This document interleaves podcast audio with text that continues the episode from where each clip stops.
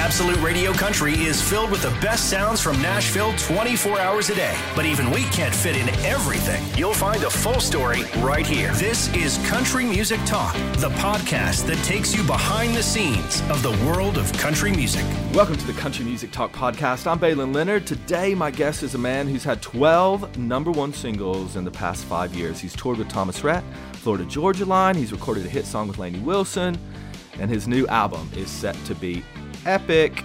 It's Hardy. He's my guest. Let's get into it. This is the Country Music Talk podcast from Absolute Radio Country. It's Absolute Radio Country. I'm Baylen Leonard today, joined by a giant of country music, I think it's fair to say. Written no fewer than 12 number one singles in the past five years. He's toured with some of the biggest names like Thomas Rhett, Florida Georgia Line, Cole Swindell. He's recorded a hit song that we can't get enough of with Lainey Wilson, and now got a brand new album out as if he's not busy enough. Hello, Hardy. What's up, man? That was a hell of an introduction. That's cool. well, you know, you, you, you've been a busy guy. You, you've had a lot going on. Were you one of these guys that was like, I'm a songwriter. I've got no interest in being in the spotlight. And then somebody dragged you kicking and screaming into it. Or was it always part of the plan? Because you had so many hits already. And then suddenly, there you are, front and center. The first thing you said was uh, correct. I mean, I wasn't kicking and screaming, but I had no plans whatsoever. And I just had a handful of people that I really looked up to kind of in my ear just constantly being like, dude, just do the art, you know, the artist thing is what they always call it, you know, yeah. and dude, do the artist thing, do the artist thing. And, and finally just said, fine, I'll, I'll give it a shot. And, and that's kind of how everything sort of came to be. But, uh, yeah, I mean, I was, I was a songwriter. I wanted to be a songwriter and at the time i didn't want anything else. I just wanted to write songs and it, and everything else just kind of came naturally you know. Did you think about the the kind of lifestyle change that may come along with that? Because you know it's one thing being super successful songwriter. You know you can live in your solid gold house with your garage full of cars and all the rest of it and not have to deal with kind of that public facing side of it. But when fame comes knocking, like once you let that genie out of the bottle, it's quite hard to put that back in. So was that part of the consideration as well? Yeah, definitely. That's been the hardest part of probably the whole thing is just kind of having to be more careful with where you go, you know what I mean, and what you yeah. do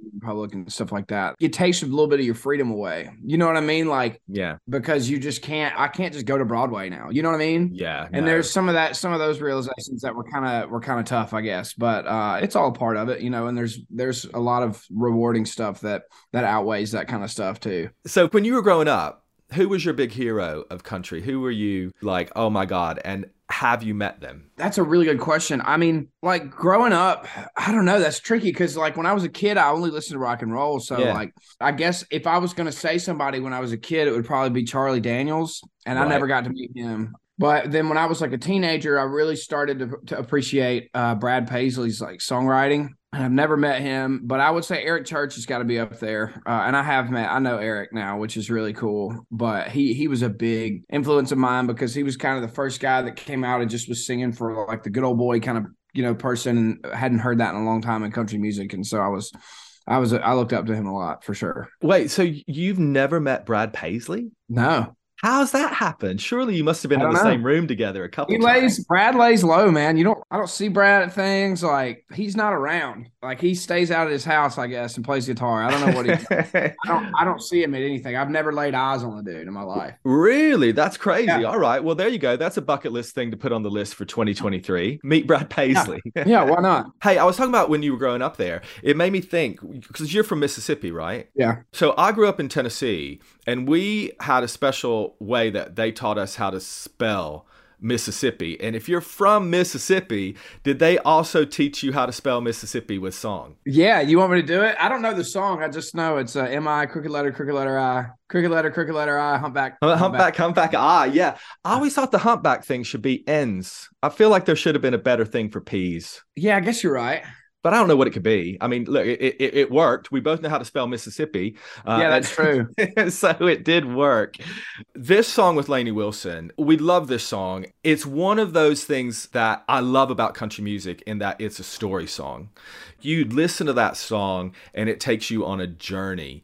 But there's something about this song that Wait in the Truck we're talking about. It sounds very atypical of country music at the moment. You know, it doesn't sound like anything else out there and yet it still seemed to kind of catch the the zeitgeist in some sort of way. How did this song come about? Zeitgeist that's a great word. Um, thank you. I don't know how to spell that. uh, I, I, that was a word i remembered from college philosophy. For some reason I, that word stuck out to me and i don't think i ever learned what it meant until after school. Um, well you've caught it. Hunter phelps and i had come up with that idea about six months to a year prior to writing the song and we kind of wanted it to be at first like i heard this guy roughed you up at a bar and i'm gonna go to his house. Like a little more of just a tough guy thing. And yeah, and then we threw it out in the room that day with Jordan Schmidt. And uh, I don't know, it was like this is so cliche sounding, but it was like a rainy day and like we had nowhere to be or nothing else to do. And I just we all kind of were like, man, what if we just sat down and took the time and just tried to write like an awesome like murder ballad mm. and like really, really, really try to paint a picture. And that's just kind of what we did. And and man, the creativity was just flowing. I mean, it, it like everybody was so inspired just from like how excited we were to write the song and kind of the lines that started coming out that it, it just sort of happened so fast and everybody was just throwing out awesome lines. And anyway it just it just became what it became really quickly. I'm so happy you used the phrase murder ballad because i love murder ballad songs. And anytime i mention them to people outside the country if i say oh you know it's a great murder ballad people are like what now? Like that can't be a thing. I'm like oh it's a thing, all right. It's as old as the hills, and, it, and it's so good to get a, a, new one. And and Lainey, how did Lainey get involved with it? I just asked her. That song was a, a duet from the demo. Renee Blair, who also is a writer on the song, um, she sang on the demo and she's the one that created the have mercy part and all that mm-hmm. stuff when it came time to cut the record we threw names out for sure but it just was just Lainey man like Lainey is that person Lainey is that girl like she becomes that person and she's so believable I always thought and knew like if you deliver a vocal that is believable, people mm. are going to believe it. And that's what's going to make them feel something when they listen to the song. And I just always knew that when Lainey sang it, people would believe it. And I think that it would affect people more in a positive way, hearing it from her because they're going to, you know, 100% believe it. They're going to become that person. And I texted it to her and she was like, "My flight is taking off right now. I can't listen to it because it won't download. So I'll have to listen to it in three hours when it lands when we land." And so I had to wait three hours for her response. And, and she,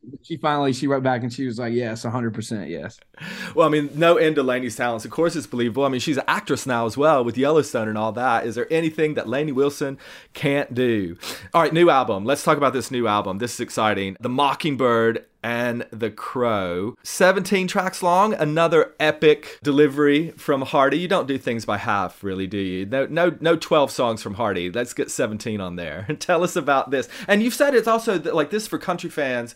You said you grew up uh, listening to rock. This is for rock fans as well, right? Yeah, it's really half and half half the record is like my country brain and half is my rock brain my rock baby. But like the rock songs still have a very country lyric. And that's just something i think that i always do. And and uh i can't help but do it. It's how i know how to write songs but it's mm. more of the sonic you know the sonic is definitely for the rock people and it's the rock and roll side of things. But yeah it's just a eight songs and eight songs and then the one in the middle is the mockingbird and the crow. And it's like the song that sort of ties everything together. And you're heading out on tour with this as well. Sold out already i think isn't it? I think so yeah so you're going to bring it to the UK. When are you coming over to the UK, Hardy? Dude, I don't know. Somebody asked me that the other day. I hope in 24. Like I hope like okay. spring of 24 because I know Morgan's going over there, but I'm going to be on my own tour when he's going over there. I know we're going to New Zealand and Australia, but we're we're I want to come, so it's going to happen in 24. I'll, I'll make a promise to you. So you're going to meet Brad Paisley in 2023, and you're going to come to the UK in 2024.